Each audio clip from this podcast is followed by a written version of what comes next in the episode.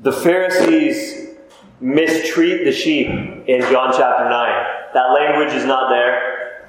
And so it seems like maybe somewhat of an abrupt transition after Jesus heals this man who had been born blind, and the Pharisees put him out of the synagogue, and all of a sudden Jesus starts saying, Truly, truly, I say to you, he who does not enter the sheepfold, it sort of seems disjointed.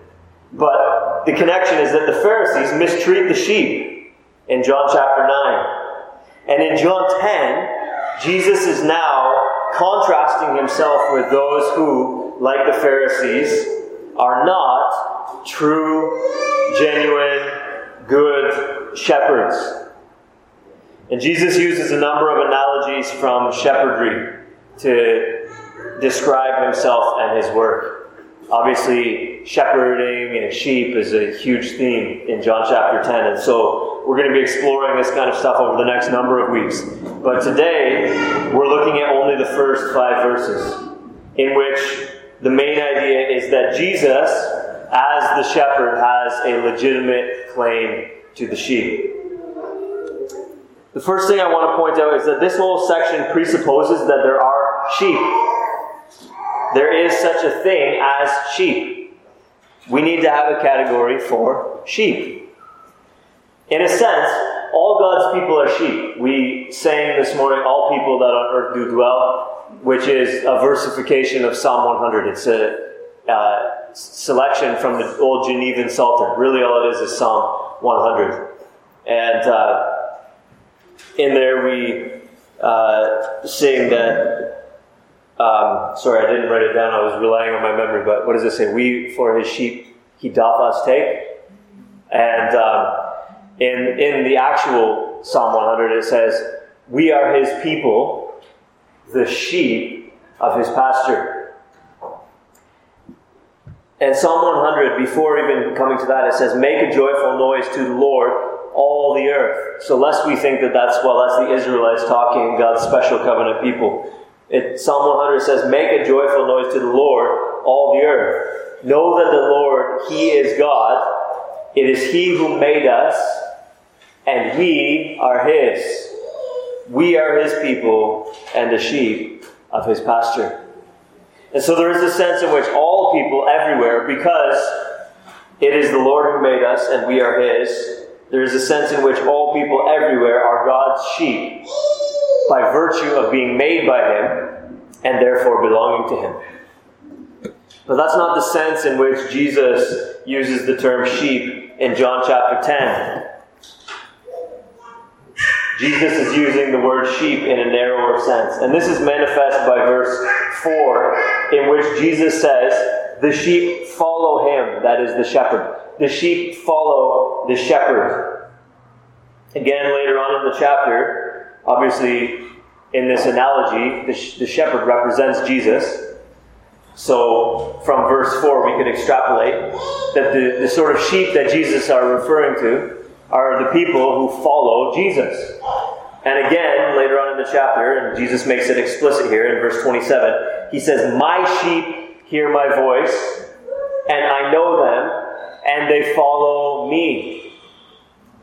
So, beyond any shadow of a doubt, in John chapter 10, Jesus is thinking of sheep as those who, past, present, and future, have believed in him presently do believe in him or will one day believe in him.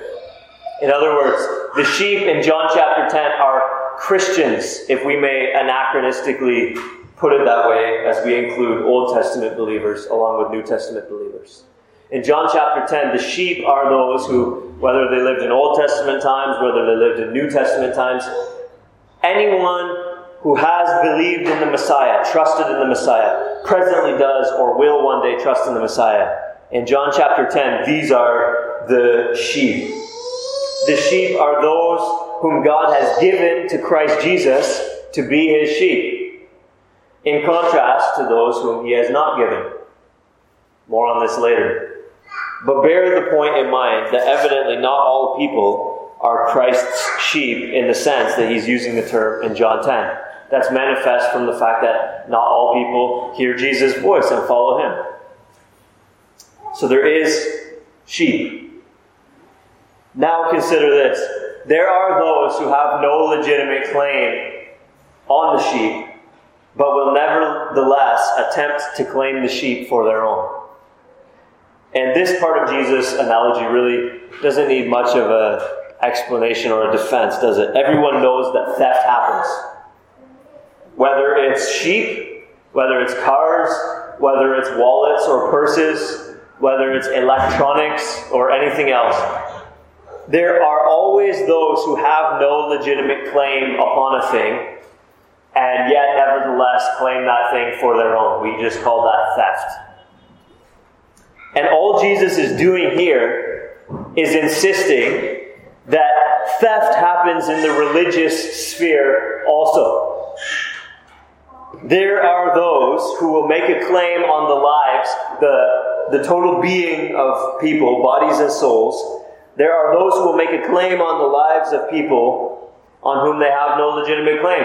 These people don't belong to them, and yet they claim them for their own. It is this dynamic that Jesus is referring to in verse 1, where he says, He who does not enter the sheepfold by the door, but climbs in by another way, that man is a thief and a robber. As we think back to chapter 9 and Jesus' healing of this man who was born blind, did the Pharisees have a legitimate claim on that man? Who becomes a believer in Jesus in John chapter 9? Did he belong to the Pharisees? No. Yet, look at the dynamic of the Pharisees' relationship to him, exemplified especially clearly in John 9 24, when for the second time they called the man who had been blind and said to him, Give glory to God. We know that this man is a sinner. Think about what's happening.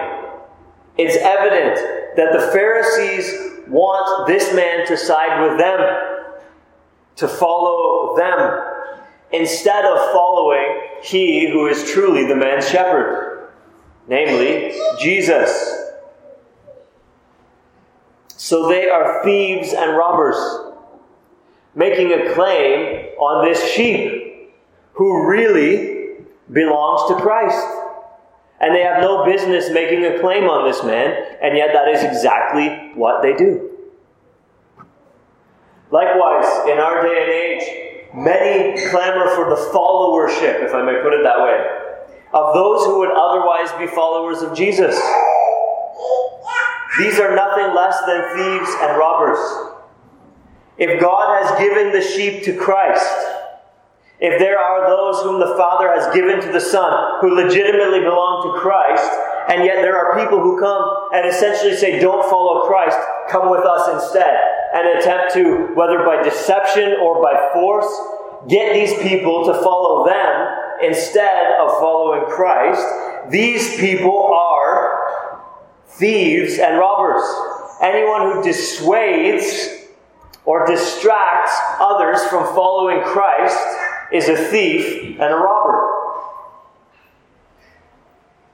This includes, obviously, the anti religious thieves and robbers, like the new brand of atheists I mentioned recently, who aren't content themselves merely to disbelieve, but feel the need to proselytize, so that not only will they be athe- atheists, but until the whole world is full of the rejection and the disbelief of the glory of the Lord as the waters cover the sea.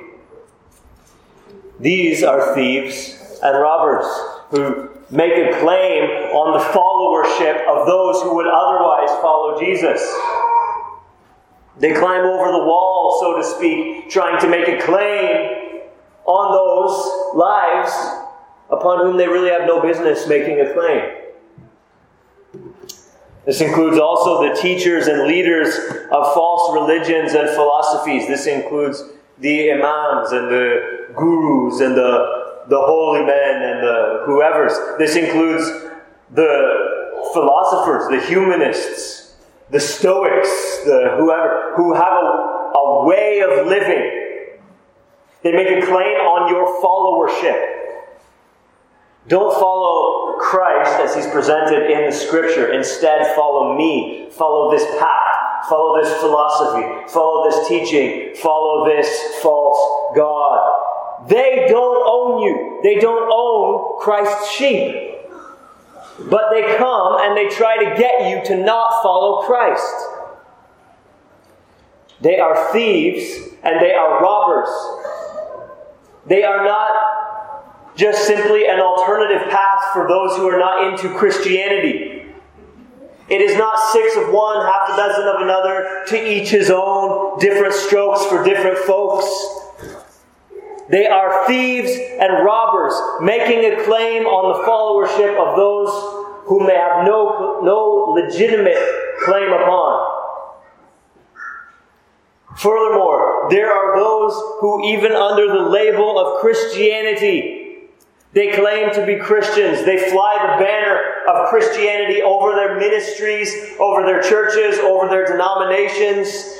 But they teach and preach an unbiblical gospel and an unbiblical Christ and are found to be leading the sheep away from Christ Jesus. Thieves and robbers. The sheep say, It seems to me that Jesus actually teaches this. No, no, no, never, never mind that. Follow me instead. Well, it seems that the Bible teaches whatever. Ah, that was that was the way they interpreted it then, but these are new times and we have to adapt. And so there's this Christian language there's the label Christian, but what is fundamentally happening is people are trying to get the sheep to follow them instead of following the biblical Christ. Thieves and robbers, whether the new atheists, whether the philosophers and other religious teachers of our day, or whether the false teachers and heretics within Christianity who pervert the biblical gospel and distort the biblical picture of Christ that we are given. Whoever is leading you away from Christ Jesus and getting you to follow them instead, they are not the shepherd of the sheep. The sheep do not belong to them. They are thieves and they are robbers. The issue is this Do the sheep belong to you?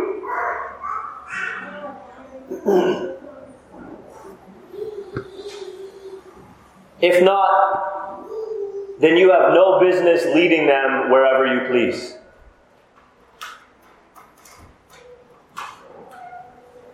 Yes, there are under shepherds. I am not Christ Jesus. But I'm not asking you to follow me. I'm telling you to follow Christ. And I'm telling you, if I, or even an angel from heaven, preaches a different Christ and a different gospel from that which is written here, don't follow me. Don't follow that angel. Follow Christ. Do the sheep belong to you?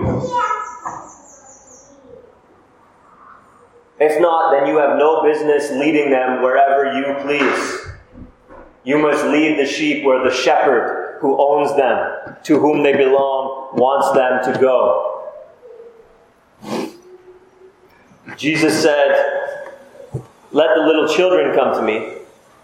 We could adapt that well known saying and put a different spin on it and say, Let the sheep come to Jesus. Let the little lambs come to Jesus.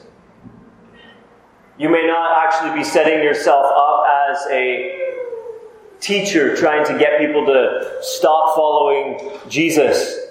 But whatever impediment, whatever distraction, whatever dissuasion you are putting in the way of the sheep going with their shepherd, you are interfering. You're essentially making a claim on the sheep when you have no business making a claim.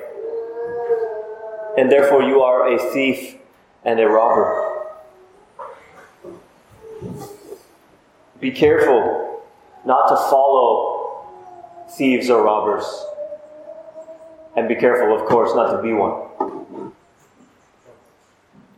In contrast to those who are thieves and robbers, however, Jesus has a legitimate claim on the sheep. the most natural place to begin expounding this point is to review some of what we've already covered in John's Gospel. Remember back in John chapter 6 that Jesus says, All that the Father gives me will come to me.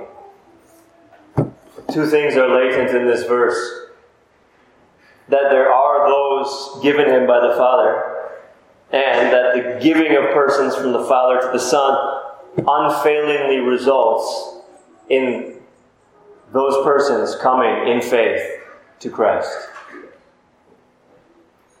All that the Father gives me will come to me. In John 6:39, Jesus says, "This is the will of him who sent me, that I should lose nothing of all he has given me, but raise it up on the last day." So again, if someone has been given by the Father to the Son, we've already read that that person will come to Jesus. We read here that that person will not be lost, but that Jesus will raise him up on the last day. If these things are true, if you just take those premises, there are people given by the Father to the Son. The Bible says that explicitly. All of those people will come to Jesus in faith. None of them will be lost. Each and every one of them will surely and certainly be raised up on the last day. If all of those premises are true, then it follows inescapably, it is inescapably clear that there are people who have been given by the Father to the Son, and there are people who have not been given by the Father to the Son. Otherwise, it would necessarily have to be the case that all people everywhere would come to faith in Christ. And that no one would be lost, but that everyone would be raised up on the last day.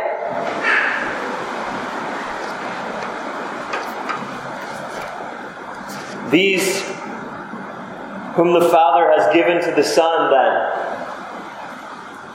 in John chapter 6.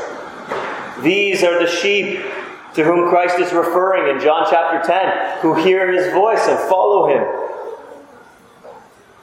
There's much that we will explore about Christ's work as the shepherd toward these, his sheep, over the next few weeks as we continue through John chapter 10. However, turn your attention back to John 10 and verses 2 and 3. And let's intentionally restrict ourselves to what this particular section at the beginning of John chapter 10 says about Christ the shepherd. We notice in verse 2 that the shepherd doesn't need to sneak around. He's able to just walk right up and approach the gatekeeper and get access by legitimate means instead of going over the wall because he has a legitimate claim upon the sheep. They belong to him. Next, we notice that the shepherd takes an individual interest in each of the sheep. It says he calls his own sheep by name. The whole flock, excuse me, the whole flock belongs to the shepherd. But the shepherd also knows and claims each individual one as his own. Lastly, we notice that the shepherd doesn't drive the sheep, but leads from the front. There's a story, I, I think you guys have heard it. I, I think maybe even my dad told you it last time he was here, but I'll tell you again. There's a story about a busload of travelers in Israel listening to a tour guide as he describes the practice of Middle Eastern shepherds leading the flock from the front. When out the window, they see a man with a, a large stick driving the sheep from behind. And when a sheep gets out of line, he whacks him with the large stick. and someone asked, if what you're telling us about Middle Eastern shepherds is true, then what about this man who's not leading from the front, but is driving the sheep from behind? And the tour guide answered, That's not the shepherd, that's the butcher.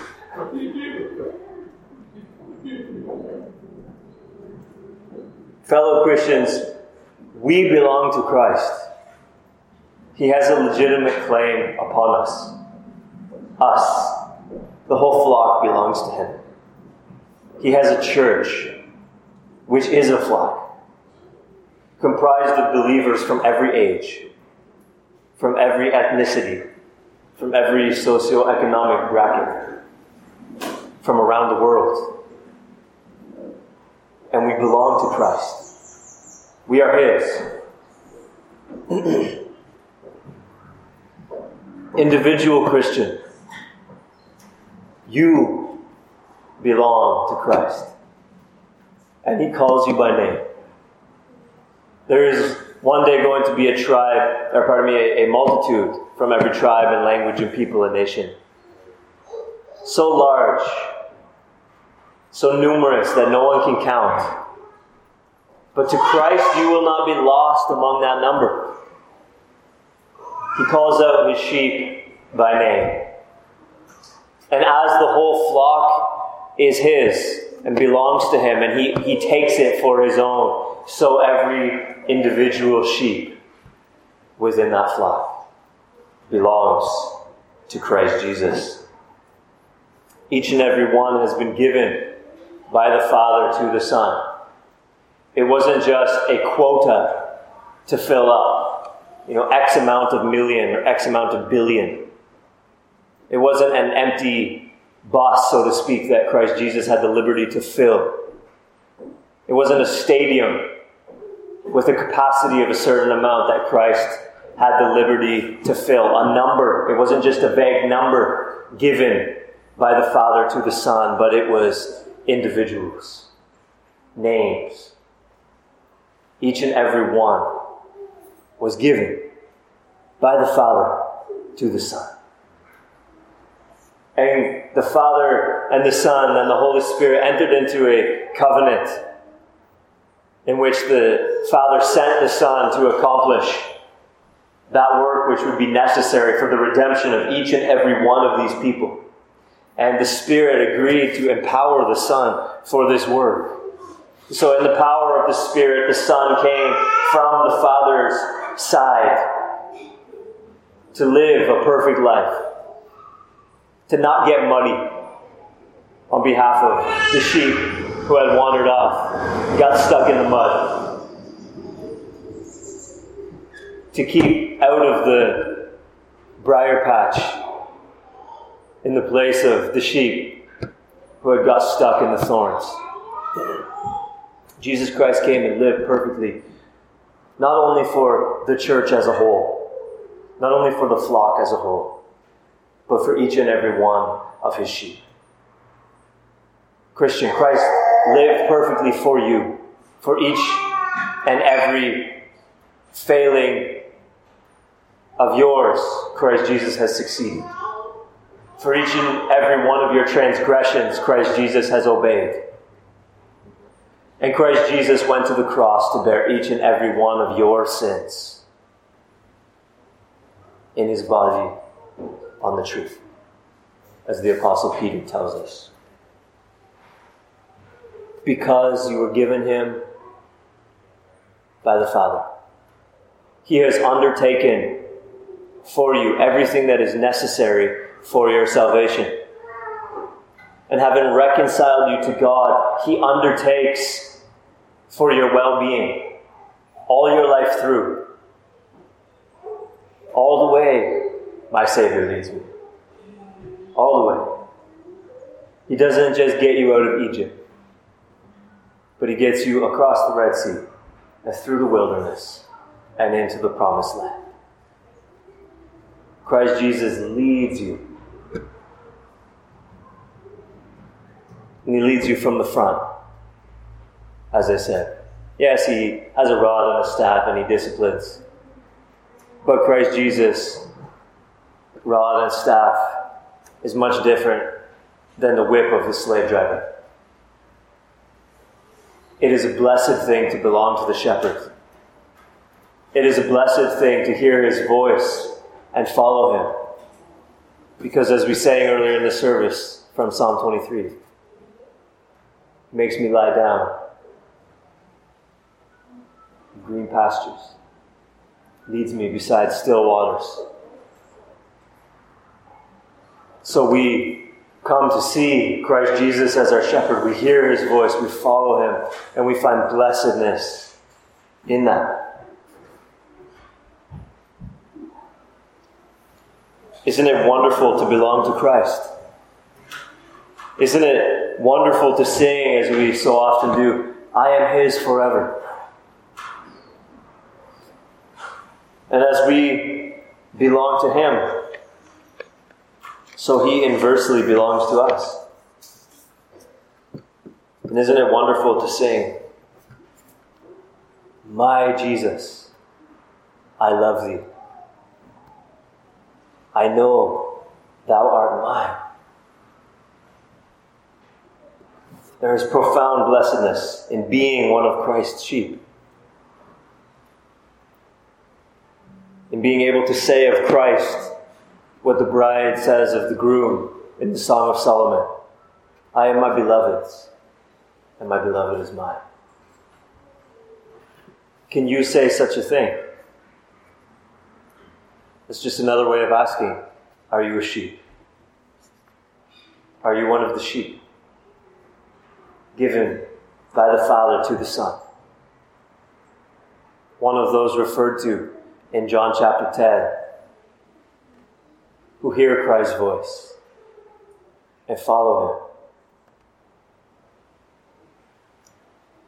Our relationship to Christ is seen in our response to His voice. Look at the last half of verse 3 and following. The sheep hear his voice. And he calls his own sheep by name and leads them out. When he has brought out all his own, he goes before them, and the sheep follow him, for they know his voice. A stranger they will not follow, but they will flee from him, for they do not know the voice of strangers. As we draw to a conclusion, consider that the passage that this passage teaches us that our relationship to Christ is seen in response, in our, pardon me, is seen in our response to the voices around us. Do you run from the voice of others? Because Jesus says that's what sheep do. A stranger, they, that is the sheep, will not follow, but they will flee from him for they do not know the voice of strangers. Are you following all kinds of voices but the voice of Christ? Then, no matter what you label yourself, even if you label yourself a Christian, you have no legitimate basis to think of yourself as a sheep. Sheep run from other voices. Or by way of contrast, do you hear the shepherd's voice and run from all the others? As you listen to Christ speaking as the head of his church through the apostles and prophets in the Holy Scriptures, do you give ear? And do you reject and run from that which is unfamiliar to the Bible. That which has a something fishy about it. Something funny about it. This doesn't add up. Whether it comes clothed in non Christian language or Christian language. When you hear someone else talking about many ways to heaven, or to each his own, or relative truth, or all of these things that are out there, all of these other voices right now. About how you have the power within to be whatever you want to be, or whatever. I can't name all the counterfeits, but you know they're out there. When you start to hear stuff like this that doesn't have the ring to it of the shepherd's voice, this doesn't sound much like what I hear Jesus telling me through the apostles and the prophets. Do you run from that? When you hear it even clothed in Christian language. Jesus doesn't want you to be poor. Jesus doesn't want you to be sick.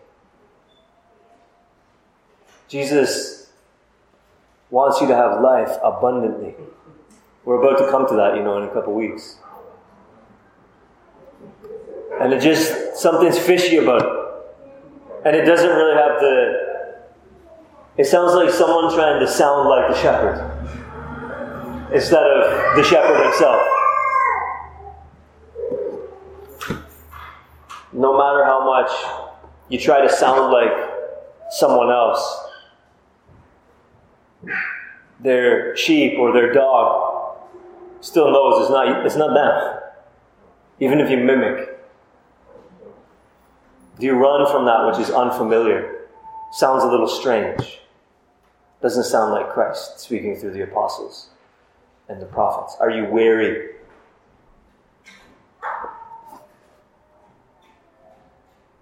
This is the litmus test. Give careful consideration to whose voice you're listening to and which voices you're not listening to. This is the litmus test of belonging to Christ, of being a sheep. Give careful consideration to where the evidence points with respect to your status, whether you are a sheep or not.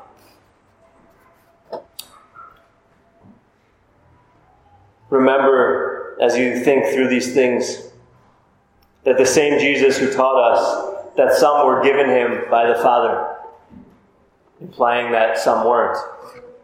Also said in the same passage, Whoever comes to me, I will never cast out.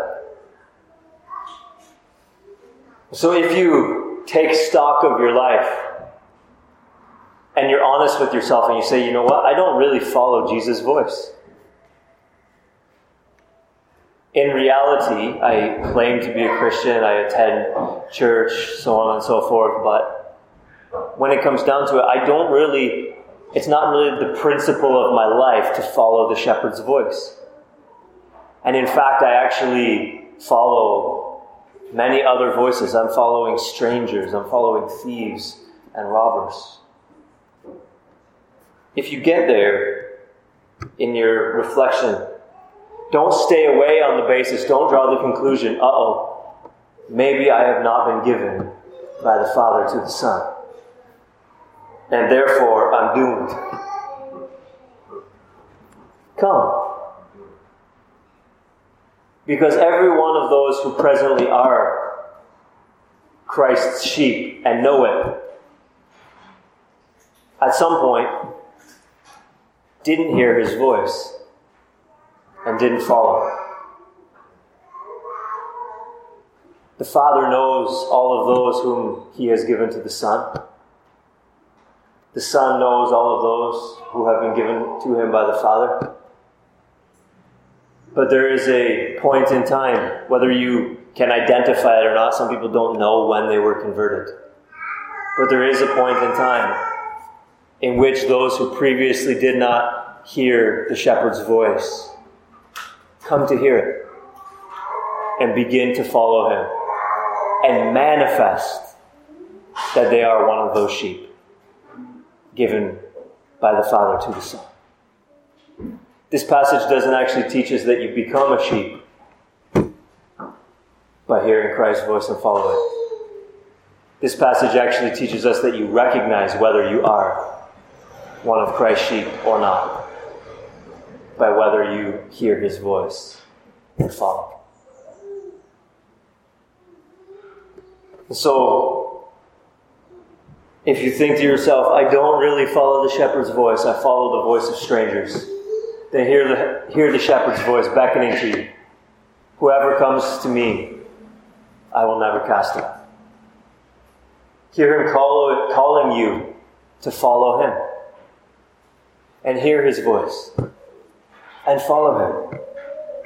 And it will become manifest that you are indeed one of Christ's sheep that you are indeed one of Christ's little lambs. And then you may join together with all of us who have already heard, who have already followed, who are presently following. My Jesus, my Jesus, I love thee. I know thou art mine. And together with us, you may live that blessed life of continually listening for the voice of the shepherd in the Holy Scriptures, looking at what he says to us through the apostles and prophets, and following and fleeing from all other voices, and we may live that blessed life described in Psalm 1 of he who meditates on what God says.